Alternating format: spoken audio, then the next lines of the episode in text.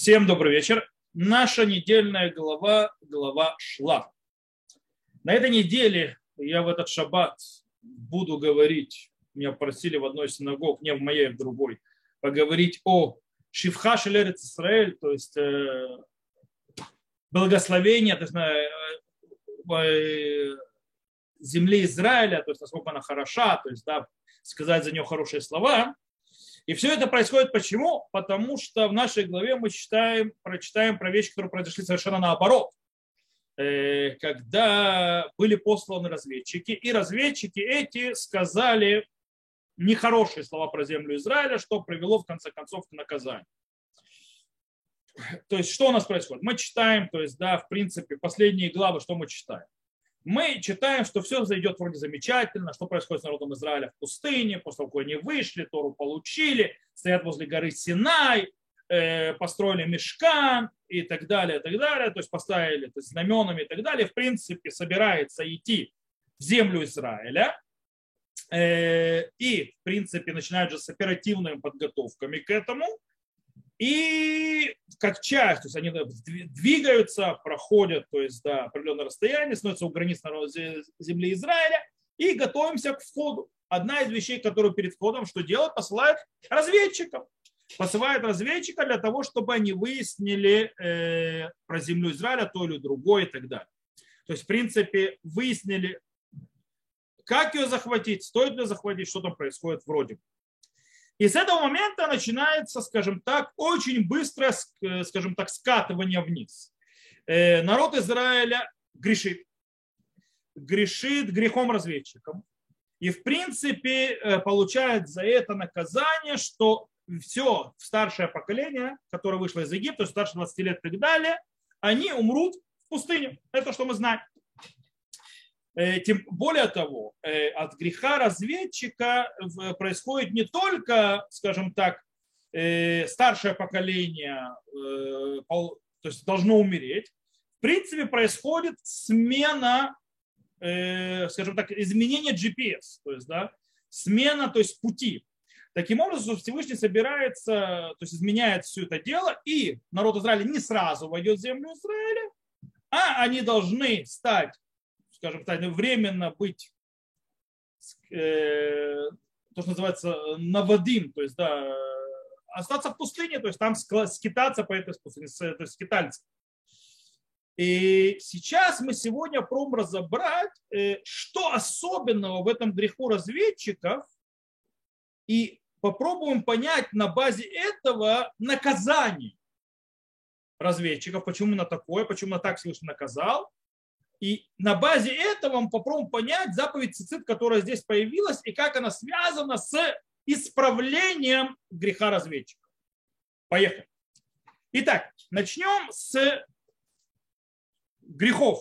То есть, да, по-настоящему, э, если мы посмотрим назад на историю народа Израиля в пустыне, то мы увидим, то есть глобально два центральных греха, такие вот массивных. Грехов было много в пустыне, но такие самые центральные, самые массивные – два. И это грех золотого тельца и грех разведчика. И действительно, мудрецы наши в нескольких местах сравнивают и проводят параллели между двумя этими грехами. Например, одна из очень, скажем так, э, ярких э, похожестей – это э, то, что оба греха влияют на все остальные поколения после них. То есть на, на, на, веки, чуть ли на веки вечные это э, идет дальше. То есть э, развитие влияние идет дальше и дальше. Например, по поводу греха разведчика. Всем знают этот метраж, который приведен, приведен в море в Татате Сута, по поводу того, что они заплакали правильно и сказал раба от имени Раби Йоханана, что сказал Всевышний, то есть что это было время 9 ава, когда они плакали, то есть грех разведчика пришел в 9 ава, и сказал Всевышний, вы сегодня плакали э, пустое плач, поэтому вас я сделаю так, что будете плакать теперь во всех поколениях, то есть, да, то есть э, в этот день. То есть 9 ава он сделал проклятым днем в каком-то смысле. Э, и в принципе Мидраш что описывает? Мидраш описывает, что в истории еврейского народа дальше, то есть вот этот грех разведчика продолжает, скажем так, озвучиваться, то есть да, он отдает свои дальше отзвуки и отклики. Из-за греха разведчика произошла плач впустую, таким образом Всевышний сделает так, что на веки вечные, то есть на очень долго, на поколение будет этот плач в этот день, который привел к разрушению храма и многим другим бедствиям народа Израиля. Кстати, похожие вещи говорят наши мудрецы про грех э, Золотого Тельца.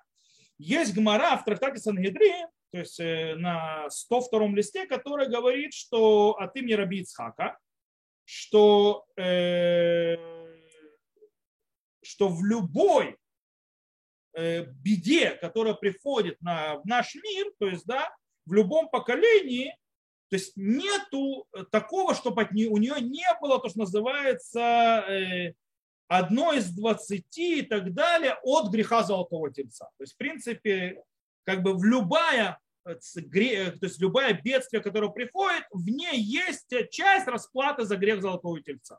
На, то есть на поколение. Э, и мы, в принципе, получается, что мы по сей день несем вот этот вот э, расплачиваемся, скажем, не то, что несем, а мы э, э, расплачиваемся и пожинаем э, плоды греха Золотого Тельца. С любым бедствием, которое приходит в наш народ. То есть, да, не народ город Израиля, чтобы не пришло. Так или иначе связан. Э, в принципе, реализуется в том, что сказано э, у мудрецов в трактате Гетин, алуваха кала шизинта бьем хупата. То есть, да, э, ничтожна или жалка та невеста, которая э, из, э, то есть, э, изменила в день свадьбы своей. Окей, то есть, в принципе, где произошло грех Золотого Тельца? На Синае, после дарования Торы. И, как вы понимаете, то есть, да, можно сказать, в день своей свадьбы она ему изменила Всевышний. Невеста. Вместе с тем, каждый из этих, скажем так, последствий этих грехов нужно проверять э, детально. Почему? Потому что по-настоящему они немножко не похожи. Э, потому что, допустим, грех тельца, тяжелейший грех, для, у него есть последствия по сей. Но с другой стороны, что мы видим? Всевышний, после, да, Мушер Абейну должен был обратиться к Всевышнему, использовать 13 мер милосердия, уговаривать Всевышнего и так далее, и так далее. Но в конце концов что происходит? Молитва Муше была отвечена. Всевышний, в принципе, не меняет своего то есть, решения вести народ Израиля, завести в землю Израиля. То есть, да, в принципе, начинает идти дальше все по плану, вплоть до того, что есть те, которые комментаторы, которые говорят, что главы Вайкель Пикудей после главы Китиса, которая описывает э, грех Золотого Тельца, при, то есть они описывают Вайкель Пикудей строительство мешкана и так далее, они приведены специально для того, чтобы сказать, что называется Асаким Караги. То есть, да, что мы вернулись обратно в нормальную, то есть в то же русло, то есть, да, продолжаем, как и было. То есть, в принципе, ничего, то есть мы продолжаем и идем. В отличие от этого, когда мы читаем про грех разведчика, мы видим абсолютно другую вещь. Мы видим, что да, Всевышний отвечает на молитву Муше. Да, он уничтожает народ, но мы видим, что э, есть в его уже словах Всевышнего некое, скажем так, э, ограничение его прощения. Назовем это так. Э, мы это увидим то есть, в нашей главе, это 12, то есть, перек, то есть 14, глава, 14, 20 стих, давайте я вам прочитаю 20 и дальше. И сказал Господь, простил я по слову твоему, салах таки дворах.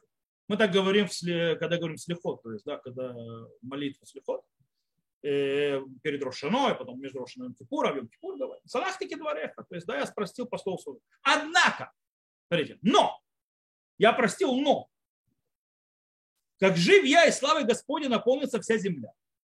Так все эти люди, видевшие славу мою и знамения мои, которых я совершил, которые совершил я в Египте и в пустыне, испытавшие меня уже десятый раз и не слушавшиеся глаза, глаза моего, не увидят земли, которую я клятвенно обещал от самых, и все гневившие меня не увидят ее.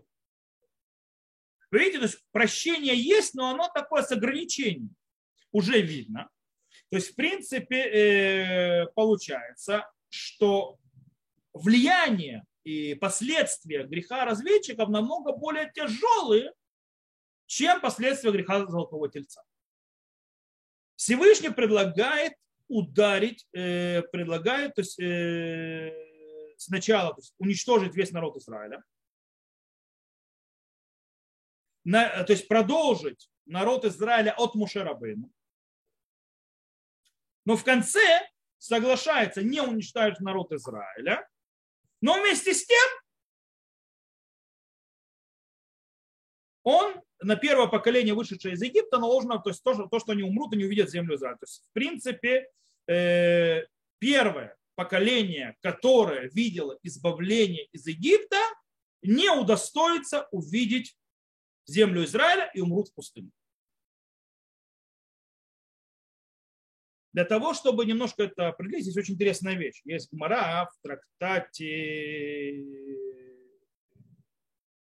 Баба Ватра.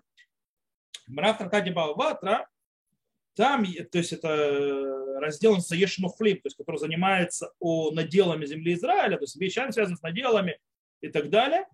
И он приводит там мнение Рабионата, которое говорит, что земля не была разделена для выходцев из Египта.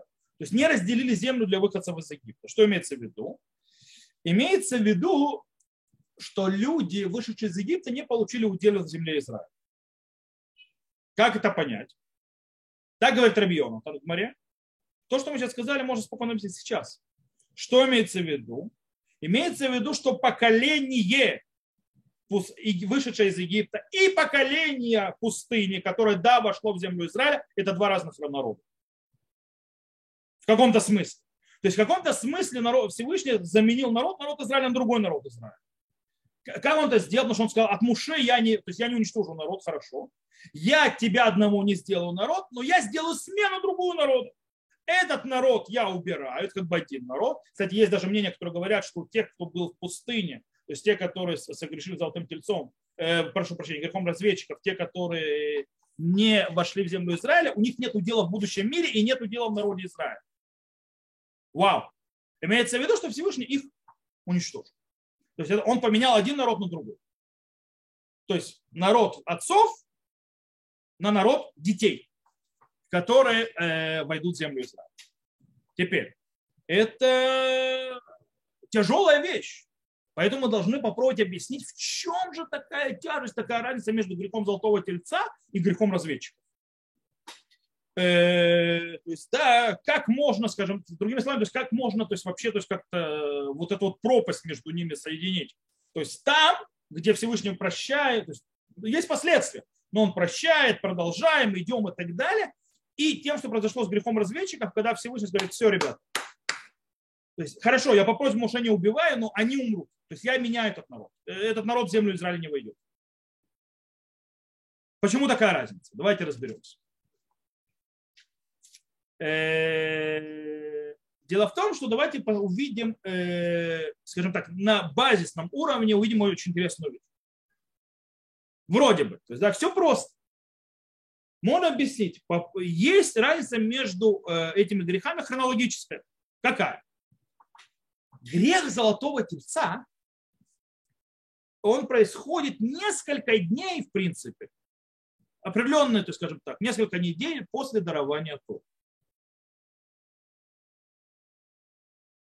Через какое-то время. То есть, да, то есть через 40 почти дней. Теперь, тогда народ Израиля не знал по-настоящему, как правильно служить Всевышнему. Ну, не знал. И ошибся и построил идола. Построил этого, э, окей. Да, этот грех продолжает давать свои отзывы, свои отклики в наше время, но с другой стороны, э, он больше похож, скажем так, на грех первого человека. То есть, да, э, когда первый человек, когда он грешит, это тоже на все остальные поколения, то есть от, откликается еще как по сей день. Но по-настоящему первый человек не знает, последствий своего греха. Он еще, скажем так, э, с ними, он даже не соображает, то есть какие последствия будут у этого. В отличие от этого, грех разведчиков совершенно другой. Он происходит когда? После целой серии чудес,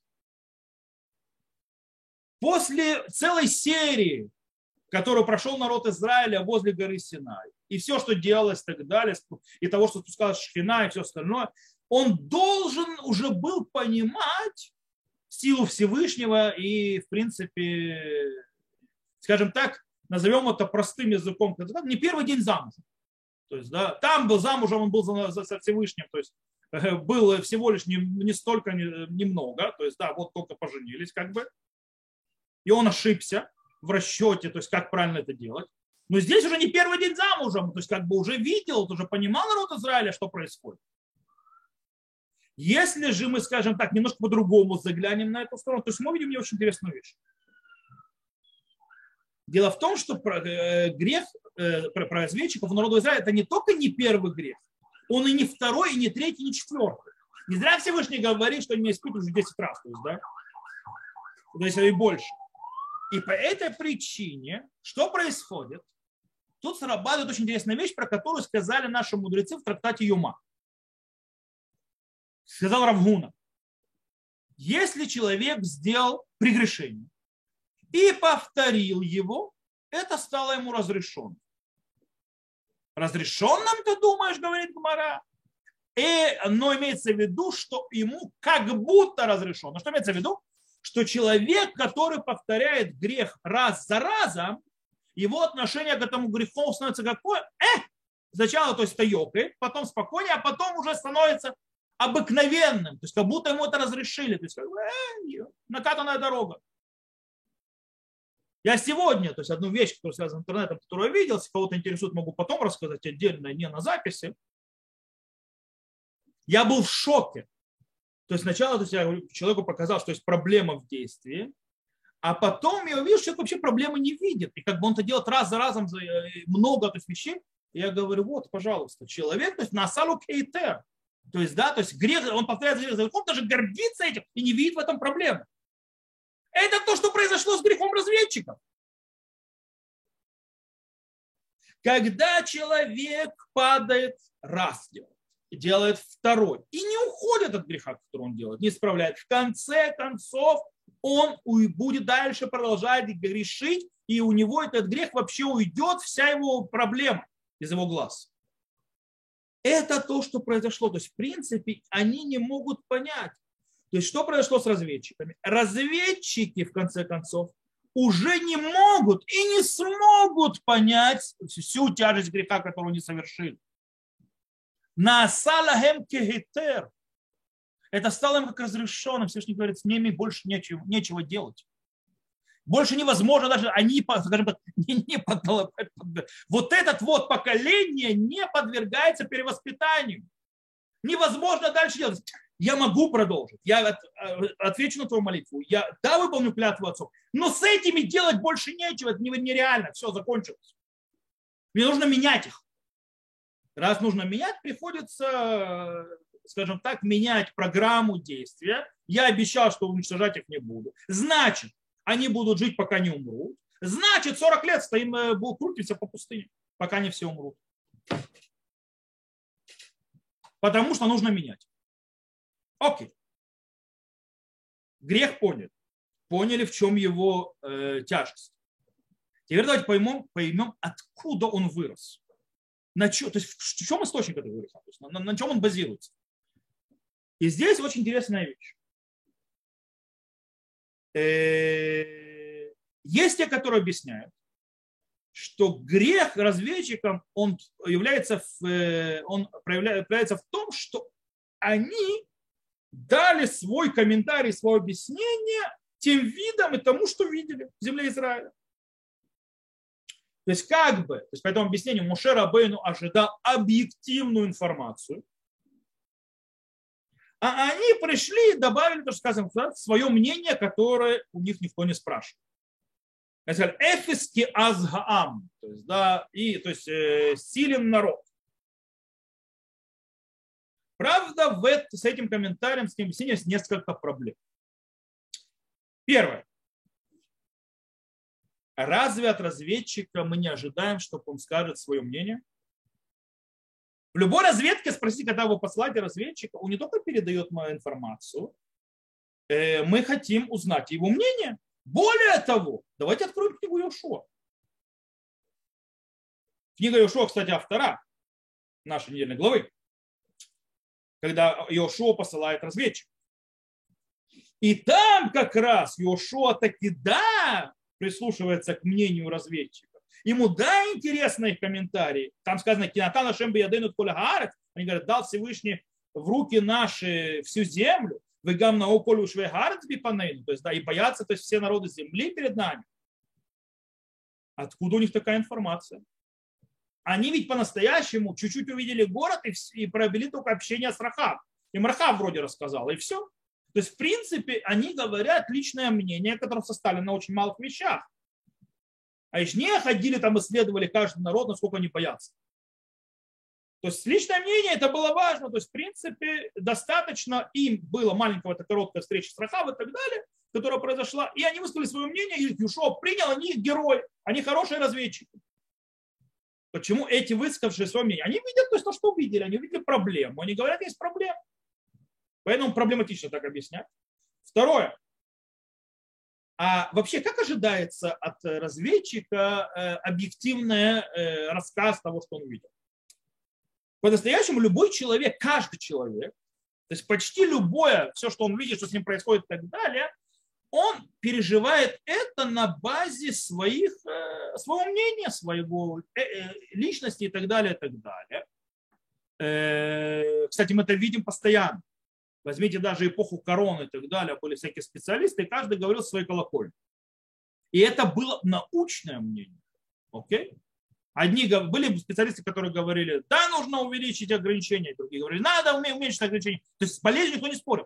Так или иначе, и, и каждый говорил свою скорость, но он пропускал это через призму себя. И они говорили как специалисты.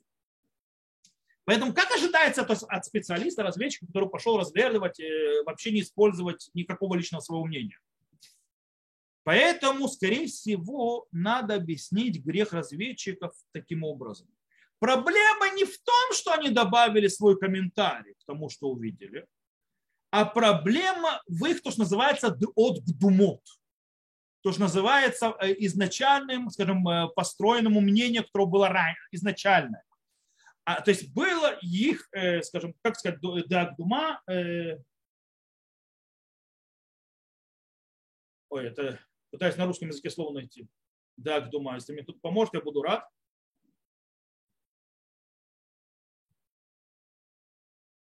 Это как бы изначально, то есть впечатление, то есть когда ты идешь куда-то, то есть у тебя ты уже, то есть какие-то, то есть несешь себе какой-то уже багаж каких-то мнений заранее. Так вот, э, и это была их проблема. И таким образом, своими словами, что они сделали? Они показали свое неверие во Всевышнего. То есть они не верят Всевышнего и возможности, и в принципе э, они показали э, недостаточность своего желания или вообще то есть, готовности подчиняться и слушать Всевышнего. То есть при это похоже на, на раба, восставшего против своего господина они высказывали не просто мнение, это мнение было пробазированное на том, что они готовы слушать Всевышнего по любому слову, по любому. Это говорится о том, что они не верят, что Всевышний может сделать что-то, то так или другое. Из этого вырос грех. Теперь, и действительно напротив вот этого вот подхода мы встречаем в нашей голове заповедь цицити. Казалось бы, что бы здесь делать? Но она именно стоит здесь, напротив именно этого подхода.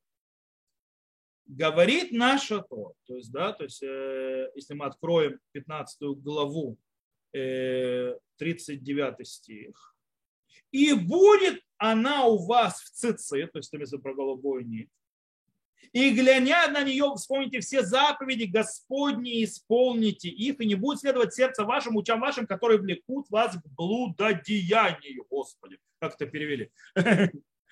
Э, и Раши на месте, что нам говорит? Лагуф. Умисарсим ло эд хааверот.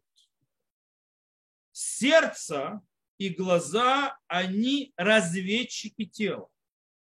И сутенеры, э, прегрешений. Окей, то есть они, в принципе, разведчики, потом то есть, координируют действия между... То есть для... Что имеет э, то есть, э, с э, грехопадением? Э, действительно, можно найти несколько похожестей и сравнений, то есть макбелет между заповедью цицитов и грехом разведчиков.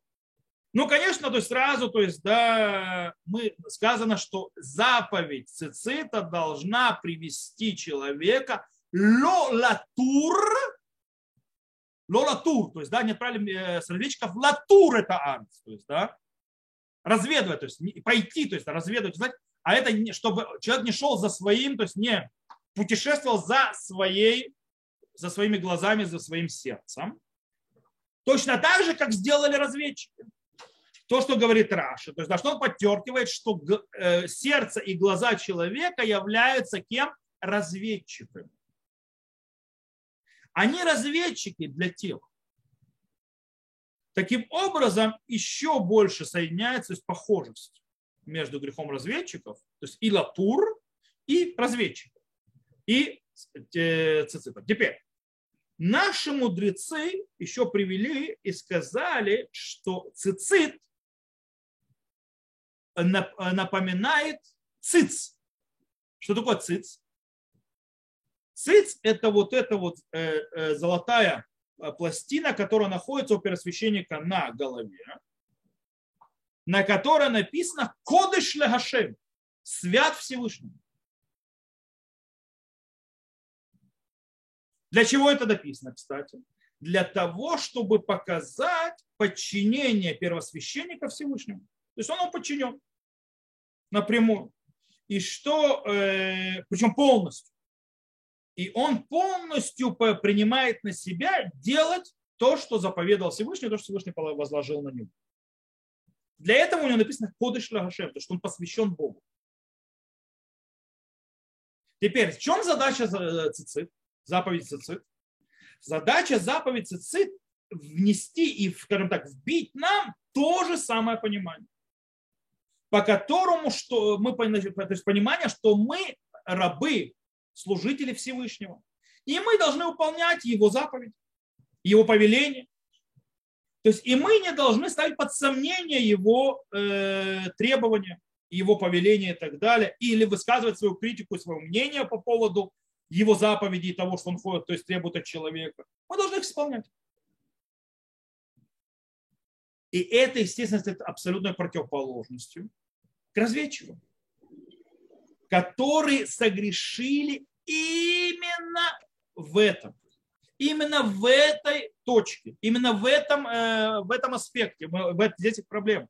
Именно потому, что они не были готовы принимать полностью повеление и решение Всевышнего и служить Ему, и полагаться на Него и на Его э, поручения, на Его э, требования и обещания.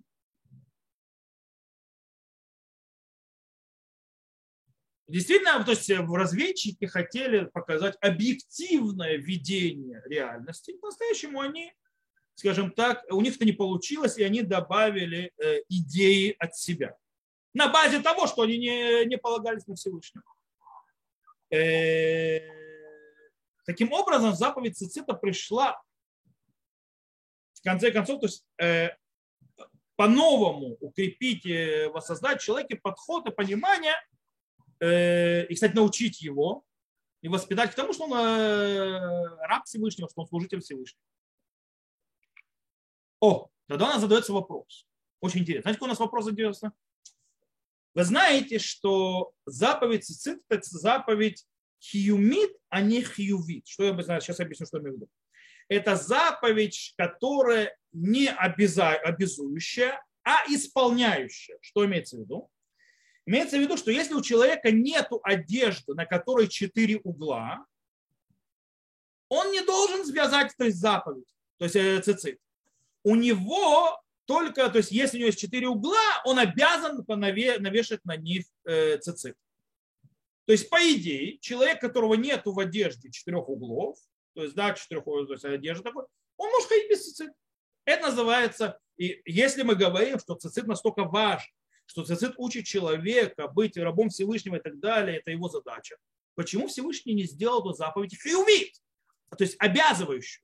То есть, да, ты обязан носить цицит, а оставил ее исполняющей. То есть, да, то, что я, если есть, есть, то есть четыре угла, то я ношу, если нет, то нет. Ответ на этот очень интересный э, и базируется на том, что сказано в Тагмаре в трактате Миноход на 41 листе. Гмара там говорит, что несмотря на то, что нет запрета не ходить, то есть нет запрета ходить без цицита, но бы бейднадеритха, то есть в моменты гнева Всевышнего, тот, кто не носит цицит, будет наказан.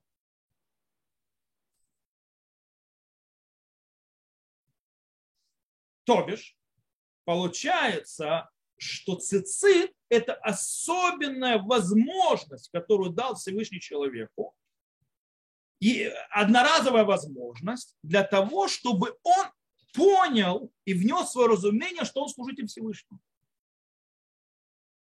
Таким образом, человек, который использует это возможность, которую дал Всевышний народу, то есть еврею, то есть надевая на себя цицит, он будет, скажем так, э, если он вдруг попадет, то есть, да, э, э, в момент то есть, гнева Всевышнего, то есть это его защитит.